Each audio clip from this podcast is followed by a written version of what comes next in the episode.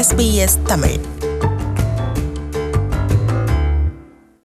இன்னும் மூன்று தினங்களில் இரண்டாயிரத்தி பதினெட்டு எனும் தற்போது நாம் பயணித்துக் கொண்டிருக்கும் இந்த ஆண்டிற்கு விடை கொடுத்து இரண்டாயிரத்தி பத்தொன்பது என்கின்ற ஓர் புதிய ஆண்டில் நாம் கால் பதிக்க உள்ளோம்.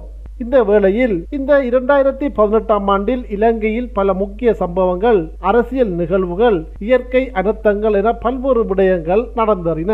அவ்வாறான சம்பவங்களில் மிக முக்கியமானவற்றை அல்லது அவற்றில் குறிப்பிட்டு சொல்லக்கூடியவற்றை நாம் ஒரு தடவை மீட்டி பார்ப்பது பொருத்தமாக அமையும் என நினைக்கின்றோம். அந்த வகையில் இன்றைய பார்வைகள் நிகழ்ச்சி இது தொடர்பாக அமைந்திருக்கின்றது. இரண்டாயிரத்தி பதினெட்டாம் ஆண்டு இலங்கையை பொறுத்தவரையில் அரசியல் பிரச்சார பணிகளுடனேயே இந்த ஆண்டு பிறந்தது எனலாம். உள்ளூராட்சி மன்ற தேர்தல் பிப்ரவரி மாதம் இடம்பெறுவதற்கு தேதி அறிவிக்கப்பட்டிருந்த நிலையில் அது தொடர்பான பிரச்சார பணிகளுடன் இந்த இரண்டாயிரத்தி பதினெட்டாம் ஆண்டு துவங்கியது. அந்த வகையில் நாடளாவிய ரீதியில் முன்னூற்றி நாற்பது உள்ளூராட்சி அமைப்புகளுக்கான தேர்தல் பிப்ரவரி மாதம் பத்தாம் தேதி நடைபெற்றது. முன்னாள் அதிபர் மஹிந்த ராஜபக்சவின் வழிநடாத்தலில் இயங்கிய பொதுஜன பிரமுன கட்சி இந்த தேர்தலில் பெரும் வெற்றியை பெற்றது. இந்த சூழலில் ஐக்கிய தேசிய கட்சி மற்றும் ஸ்ரீலங்கா சுதந்திர கட்சி ஆகியவற்றின் வெற்றி வாய்ப்புகள் தேசிய அளவில் இரண்டாம் மற்றும் மூன்றாம் நிலைக்கு தள்ளப்பட்ட அதே நேரம் வடக்கு கிழக்கு மாகாணங்களில் தமிழ் தேசிய கூட்டமைப்பு வெற்றி வாய்ப்புகளின் அடிப்படையில் முன்னிலையில் இருந்தாலும் கடந்த காலங்களுடன் ஒப்பிடுகையில் அவர்களது வாக்கு வங்கியில் மிகப்பெரிய சரிவை அவதானிக்க முடிந்தது. இந்த நிலையில் தமிழ் மக்களின் கொள்கையின்பால் ஒன்றாக பயணிக்கின்ற தமிழ் கட்சிகள் இணைந்து பயணிக்கின்ற காலம் ஏற்பட்டுள்ளதாக தமிழ் தேசிய கூட்டமைப்பு அறிவித்தது. இது தொடர்பில் தமிழ் தேசிய கூட்டமைப்பின் ஊடக பேச்சாளர் சுமந்திரன் இவ்வாறு தெரிவித்தார். ஒரு குறித்த கொள்கையின்பால் ஒன்றாக நிற்கின்ற கட்சிகள் இந்த வேளையிலே ஒன்றாக சேர்ந்து பயணிக்க வேண்டிய ஒரு தேவை மக்கள் சார்பாக எழுந்திருக்கிறது. குறைந்தது சமஷ்டி தீர்வையாவது எங்களுடைய மக்களுக்கு நாங்கள் பெற்றுத்தர வேண்டும் என்பதிலே குறியாக இருக்கின்ற அனைத்து தமிழ் கட்சிகளும் ஒன்றாக சேர்ந்து இந்த தென்னிலங்கையில் இருந்து எழுந்திருக்கிற பாரிய சவாலை சவாலுக்கு முகம் கொடுக்க வேண்டிய தருணம் இது. காணாமல் போனோரின் உறவினர்களின் போராட்டம் அதுபோல் காணிகளை படைத்தரப்பினர் விடுவிக்குமாறு கோரும் போராட்டம் என பல்வேறு போராட்டங்கள் வடக்கு கிழக்கு பகுதிகளில் இந்த ஆண்டும் தொடர்ந்தது. இந்த நிலையில் காணாமல் ஆக்கப்பட்டோர் பிரச்சனையானது ஓர் தீர்க்கப்படாத விடயமாக தொடர்ந்து நீடித்து வருகின்றது. ஐக்கிய நாடுகள் சபையும் சர்வதேச மனித உரிமை அமைப்புகளும் இந்த காணாமல் ஆக்கப்பட்டோர் விவகாரத்திற்கு இலங்கை அரசு ஏற்றுக்கொள்ளக்கூடிய ஓர் தீர்வை வழங்க வேண்டும் என வலியுறுத்தி வருகின்றன. இந்த நிலையில் கடந்த பிப்ரவரி மாதத்தில் ஜாழ்ப்பாணத்தில் இடம்பெற்ற ஒரு நிகழ்வில் பேசிய அதிபர் மைத்ரிபால சிறிசேன காணாமல் போனவர்களின் உறவினர்கள் கூறுவது போன்று காணாமல் போனோர் எவரும் எங்குமே இல்லை என்றார். காணாமல் போன எவரும் எந்தவொரு முகாமிலும் தடுத்து வைக்கப்படவில்லை என்றும் அவர் குறிப்பிட்டார். கடந்த மார்ச் மாதம் இடம்பெற்ற ஐக்கிய நாடுகள் மனித உரிமை பேரவையின் கூட்டத்தொடரில் இலங்கையின் மனித உரிமை நிலைமை தொடர்பான விவாதம் இடம்பெற்றது. இதன்போது இலங்கையின் இறுதிக்கட்ட யுத்தத்தின் போது இடம்பெற்றதாக கூறப்படும் மனித உரிமை மீறல்கள் மற்றும் சர்வதேச மனிதாபிமான சட்ட மீறல்கள் தொடர்பில் விசாரணைகள் நடத்தப்பட்டு பாதிக்கப்பட்ட மக்களுக்கு நீதி வழங்க வேண்டும் எனவும் இதற்காக எடுக்கப்பட்ட தீர்மானங்கள் நடைமுறைப்படுத்தப்பட வேண்டும் எனவும் மனித உரிமை பேரவை வலியுறுத்தியது. ஐநா மனித உரிமை பேரவையின் கூட்டத்தொடரில் அதன் பிரதி ஆணையாளர் கத் கில்மோர் உரையாற்றுகையில் that the transitional justice agenda committed to by the government under this Council's resolution 30/1 will be fully implemented before our next report in March 2019. உண்மையை கண்டறியும் செயல்முறை ஸ்தாபிப்பது தொடர்பிலான தாமதம் தொடர்பில் நாம் அதிருப்தி அடைகின்றோம் முப்பது ஒன்றின் கீழ் தீர்மானத்தின் கீழ் அரசாங்கம் மேற்கொண்டுள்ள நிகழ்ச்சிகளுக்கு அமைய இரண்டாயிரத்தி பத்தொன்பதாம் ஆண்டு மார்ச் மாதம் நடைபெறவுள்ள கூட்டத்தொடரின் போது தீர்மானங்களை நடைமுறைப்படுத்துவதற்கு நாம் நடவடிக்கை எடுப்போம். இதில் எந்தவிதமான சந்தேகமும் இல்லை என்று குறிப்பிட்டார். கடந்த மார்ச் மாதம் கண்டி மாவட்டத்தில் முஸ்லிம் மக்களுக்கு எதிராக மேற்கொள்ளப்பட்ட வன்முறை சம்பவங்கள் இலங்கையின் பக்கமாக பலரதும் கவனத்தை திருப்பியது. இந்த வன்முறை சம்பவத்தில் முஸ்லிம் இளைஞர் ஒருவர் உயிரிழந்தார். அத்தோடு முஸ்லிம் மக்களுக்கு சொந்தமான வர்த்தக நிலையங்கள் பள்ளி வாசல்கள் மற்றும் அவர்களது வீடுகள் நூற்றுக்கணக்கில் இலக்கு வைத்து வன்முறையாளர்களின் தாக்குதலுக்கு உள்ளாகியது. இந்த வன்முறை தொடர்பில் இருநூற்றி முப்பது பேர் வரையில் கைது செய்யப்பட்டார்கள். இந்த சம்பவங்களை கட்டுப்படுத்த கண்டி மாவட்டத்தில் ஊரடங்கு சட்டம் அமுல்படுத்தப்பட்டது. அத்தோடு பத்து நாட்களுக்கு நாடளாவிய ரீதியில் அவசரகால சட்டம் பிறப்பிக்கப்பட்டதுடன் நாடு முழுவதிலும் முகநூல் உள்ளிட்ட சமூக வலைத்தளங்களுக்கு தற்காலிக தடை விதிக்கப்பட்டது. அவசரகால சட்டம் அமுல்படுத்தப்பட்டமை தொடர்பில் அமைச்சர் மனோ கணேசன் கருத்து வெளியிடுகையில் இவ்வாறு தெரிவித்தார். மற்றும் ராணுவ தரப்பினர் தயார் நிலையில் வைத்திருப்பதற்கு அதிரடி நடவடிக்கை எடுக்க வேண்டிய தேவை ஏற்படுமானால் உடனடியாக ராணுவத்தினருக்கும் போலீசார் கட்டளைகளை பிறப்பிப்பது பிறப்பிப்பதற்கும் அதே போல் ஆளுமையை தேவையான அளவு போதுமான அளவு போலீசார் ராணுவத்தினரை குறிப்பிட்ட இடங்களுக்கு உடனடியாக கொண்டு செல்வதற்கும் அது உதவும் நினைக்கின்றோம். ஏப்ரல் மாதம் முற்பகுதியில் பிரதமர் ரணில் விக்ரமசிங்கவுக்கு எதிராக முன்னாள் அதிபர் மஹிந்த ராஜபக்ச தலைமையிலான கூட்டு எதிரணி இலங்கையின் பாராளுமன்றத்தில் நம்பிக்கையில்லா பிரேரணை ஒன்றை முன்வைத்தது. சுமார் பன்னிரண்டு மணி நேர விவாதத்தின் பின்னர் இடம்பெற்ற வாக்கெடுப்பில் நாற்பத்தி ஆறு மேலதிக வாக்குகளினால் இந்த பிரேரணை தோற்கடிக்கப்பட்டது. பிரதமர் ரணில் விக்ரமசிங்கவுக்கு எதிரான இந்த பிரேரணைக்கு தமிழ் தேசிய கூட்டமைப்பு எதிராக வாக்களித்தது. தாம் இந்த நிலைப்பாட்டினை எடுப்பதற்கு காரணத்தை தமிழரசு கட்சியின் தலைவர் நாடாளுமன்ற உறுப்பினர் மாவே சேனாதிராஜா இவ்வாறு விளக்குகின்றார். குறிப்பாக இனப்பிரச்சனை தீர்க்கப்படுவதிலே நெருக்கடிகள் ஏற்படுவது தமிழ் மக்களுக்கு அவர்கள் வழங்கிய ஆணையும் இந்த அரசாங்கம் ஏற்- எடுத்திருந்த ஏற்றிருந்த ஆணையும் பாதிக்கப்படும் என்ற காரணத்தினால் நாங்கள் இந்த பாராளுமன்றத்திலே அந்த ஆட்சி தொடர்வதற்காக இந்த நம்பிக்கையில்லா பிரேரணைக்கு எதிராக வாக்களித்திருக்கின்றோம். இந்த இரண்டாயிரத்தி பதினெட்டாம் ஆண்டில் பல்வேறு இயற்கை அனர்த்தங்களுக்கு இலங்கை மக்கள் முகம் கொடுக்க வேண்டிய ஓர் நிலை ஏற்பட்டது.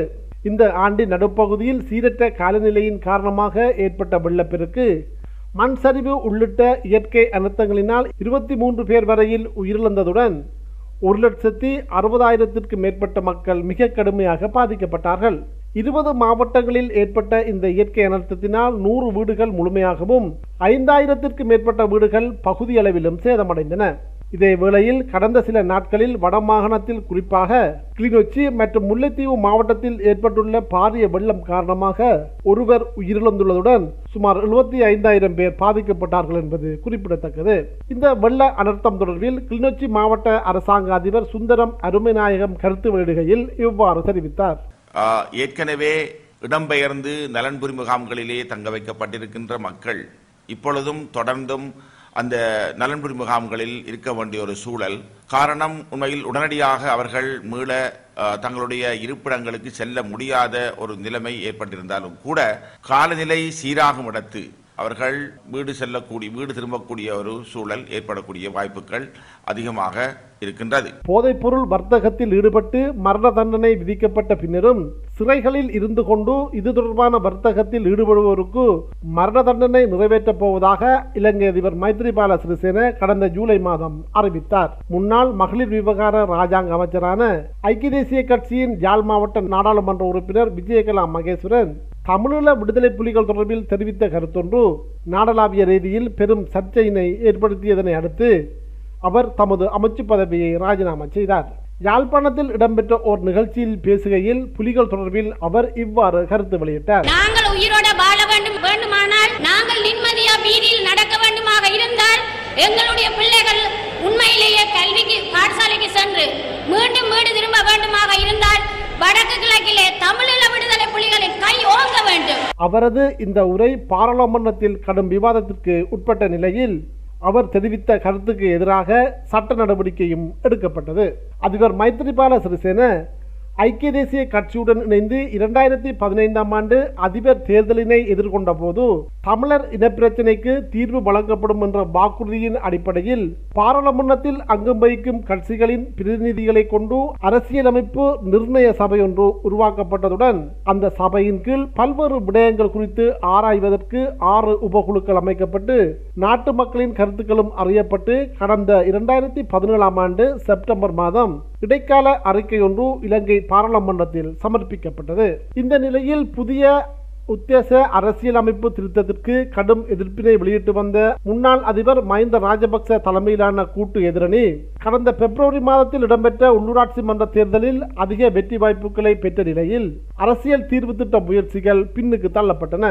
இந்த நிலையில் இது தொடர்பில் தமிழர் தரப்பிலிருந்து பரவலாக குற்றச்சாட்டுகள் எழுந்தன. தமிழ் தேசிய கூட்டமைப்பின் யாழ் மாவட்ட நாடாளுமன்ற உறுப்பினரும் புளொட் அமைப்பின் தலைவருமான தர்மலிங்கம் சித்தார்த்தன் இது தொடர்பில் கருத்து வெளியிடும் போது இவ்வாறு தெரிவித்தார். என்னை பொறுத்தமட்டில் நான் பல தடவைகள் சொல்லியிருக்கின்றேன் அரசியல் அமைப்பு ஒன்று வரும் என்ற நம்பிக்கை எனக்கு இல்லை என்று. ஏனென்றால் ரெண்டு கட்சிகள் அவர்களுக்குள்ளே இருக்கக்கூடிய பேதங்கள் தலைமைகள் விரும்பினாலும் கீழ் கீழ்மட்டத்தில் இருக்கக்கூடிய பாராளுமன்ற உறுப்பினர்கள் மூத்த அமைச்சர்கள் கூட அவர்கள் அடிப்படையிலேயே அதிகார பரவலாக்கலுக்கு எதிரானவர்களாகவே இருக்கின்றார் வடமாகாண சபையின் ஐந்து வருட ஆட்சிக் காலம் கடந்த அக்டோபர் மாதம் இருபத்தி ஐந்தாம் தேதியுடன் நிறைவடைந்தது. இந்த ஐந்து வருட ஆட்சிக்கால பகுதியில் வடமாகாண சபை குறித்த விமர்சனங்கள் வடமாகாண சபை சந்தித்த சவால்கள் ஏராளம் என்பதோடு வடமாகாண சபை முதலமைச்சர் சி வி விக்னேஸ்வரன் மீது தொடுக்கப்பட்ட விமர்சனங்கள். எதிரணியை விட ஆளும் தரப்பிலிருந்து அவர் எதிர்கொண்ட சவால்கள் பல.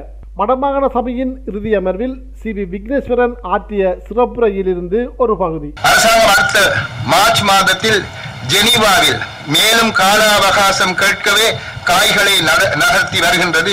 இதை நாம் புரிந்து கொள்ள வேண்டும். கடந்த அக்டோபர் மாதம் இருபத்தி ஆறாம் தேதி ஒரு மாலை பொழுதில் யாருமே எதிர்பாராத ஒரு நிலையில் முன்னாள் அதிபரும் குருநாகல் மாவட்ட நாடாளுமன்ற உறுப்பினருமான மஹிந்த ராஜபக்சவை இலங்கையின் பிரதமராக அதிபர் மைத்திரிபால சிறிசேன நியமித்தார். பிரதமர் பதவியை மைந்த ராஜபக்ச ஏற்றுக்கொள்ள அரசியல் அமைப்பின் பிரகாரம் நானே பிரதமராக உள்ளேன் என ரணில் விக்ரமசிங்க அறிவித்துக் கொண்டார். இதனையடுத்து இலங்கையில் ஒரு அரசியல் நெருக்கடி நிலை உருவாகியது. இதனையடுத்து பாராளுமன்ற அமர்வுகளை ஒத்திவைத்தார் அதிபர் மைத்ரிபால சிறிசேன அரசியல் நெருக்கடிகளுக்கு மத்தியில் நாடாளுமன்றத்தை கலைத்து வர்த்தமானி அறிவித்தலை அதிபர் வெளியிட நீதிமன்றத்தை ஐக்கிய தேசிய கட்சி மற்றும் தமிழ் தேசிய கூட்டமைப்பு உள்ளிட்ட கட்சிகள் நாடின நான்கரை ஆண்டுகளுக்கு முன்னர் நாடாளுமன்றத்தை கலைக்க அதிபருக்கு அதிகாரம் இல்லை என உச்சநீதிமன்றம் அறிவிக்க மீண்டும் பாராளுமன்றம் கூடி மூன்று தடவை தமது பெரும்பான்மையை ஐக்கிய தேசிய கட்சி பாராளுமன்றத்தில் உறுதிப்படுத்தியது. அதே நேரம் பிரதமர் மஹிந்த ராஜபக்சவும் அவரது அமைச்சரவையும் செயற்பட முடியாது என நீதிமன்றம் இடைக்கால தடை விதித்தது.